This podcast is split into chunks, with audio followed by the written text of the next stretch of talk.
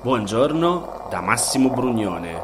Oggi è lunedì 12 aprile, mancano 70 giorni all'inizio dell'estate e queste sono notizie a colazione, quelle di cui hai bisogno per iniziare al meglio la tua giornata. Oggi le regioni cambiano di nuovo colore. A peggiorare è la Sardegna che passa dalla zona arancione alla zona rossa, mentre sei regioni passano dalla zona rossa a quella arancione. Sono Calabria, Emilia-Romagna, Friuli Venezia Giulia, Lombardia, Piemonte e Toscana. Nessuna regione è in zona gialla o bianca, questo perché in base al decreto legge approvato dal governo il 1 aprile anche per le regioni in zona gialla si applicano fino a fine mese le stesse misure della zona arancione. Per qualche ora il colore della Calabria è stato un po' incerto. Un'ordinanza firmata il 4 aprile dal presidente Antonino Spirlì aveva stabilito che fino al 21 aprile si sarebbero applicate comunque le misure restrittive della zona rossa. Dalle ultime dichiarazioni sembra invece che Spirlì abbia accettato la zona arancione decisa dal governo nazionale. Da oggi sono quindi ufficialmente in zona rossa Sardegna, Puglia, Campania e Valle d'Aosta e alcuni territori sulla base di specifiche ordinanze regionali come le province di Firenze, Palermo e Prato e alcuni comuni delle regioni in zona arancione.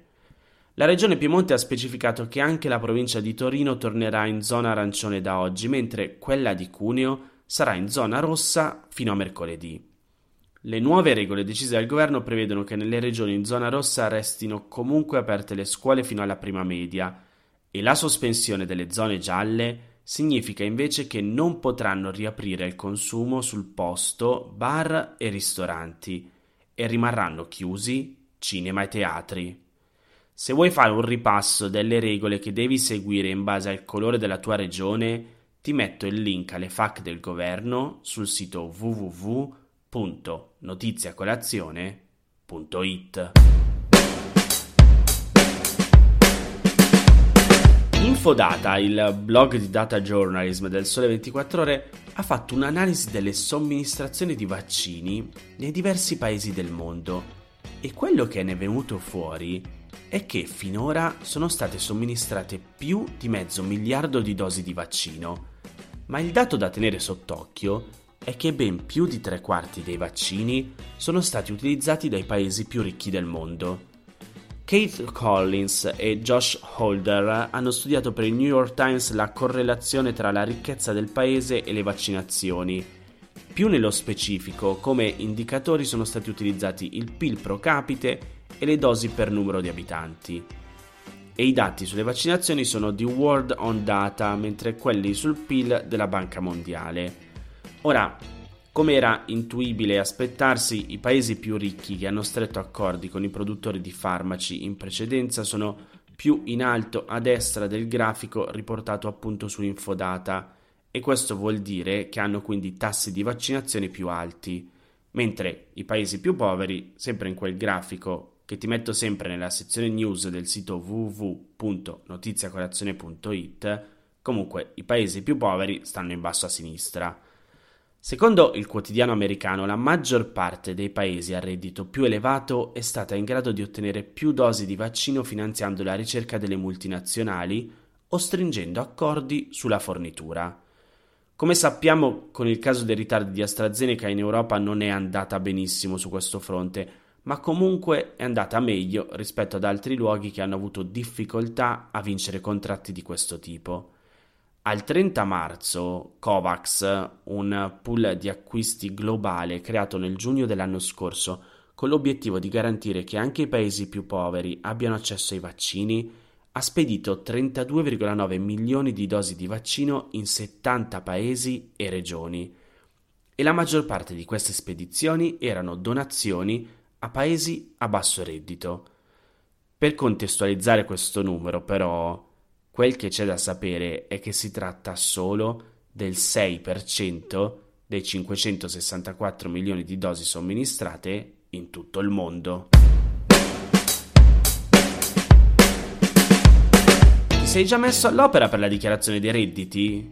Come scrive il Corriere della Sera sta per arrivare l'ora delle scelte e la domanda che ci si pone è a chi destinare le percentuali del 5 e dell'8 per 1000 previsti per utilizzi diversi dal pagamento delle imposte? In realtà dall'analisi delle statistiche dell'Agenzia delle Entrate emerge che non sono tanti gli italiani a effettuare questa scelta. Solo il 42% dei contribuenti destina volontariamente parte della propria IRPEF. Che cosa accade all'8 per 1000 è abbastanza noto. Come ricorda il Corriere, l'80% finisce la Chiesa Cattolica, seguita poi dallo Stato, a cui appunto si può donare e che si attesta sul 15%, poi dalla Chiesa Evangelica Valdese al 3% e via via tutti gli altri beneficiari per percentuali sotto l'1%, con circa un miliardo e mezzo di euro che annualmente viene suddiviso secondo quelle stesse percentuali. Alla Chiesa Cattolica finiscono quindi circa 1,2 miliardi di euro. Dal 2019 però c'è una novità importante.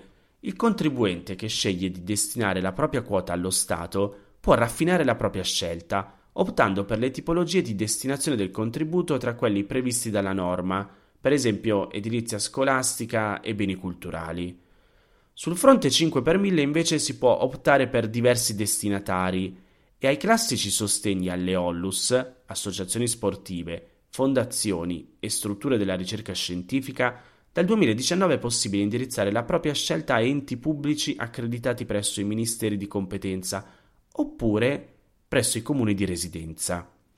In questo caso i numeri dicono che a farla da padrone in termini di preferenza sono gli enti del volontariato e quelli per la ricerca scientifica, che rispettivamente con il 60 e il 34% raccolgono la quasi totalità delle somme disponibili alla ripartizione.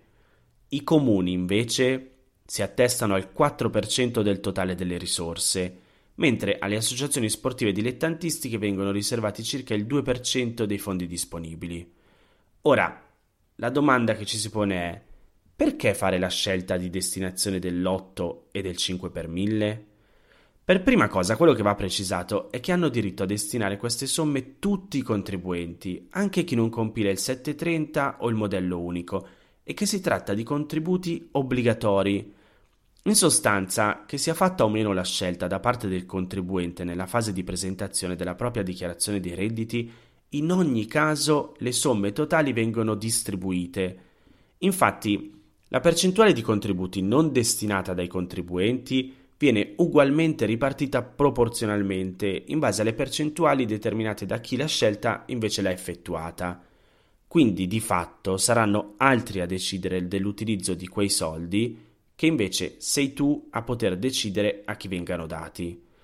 Ecco perché, scrive il Corriere, meglio sempre e comunque effettuare l'indicazione della propria volontà, per evitare appunto che a scegliere siano gli altri per noi.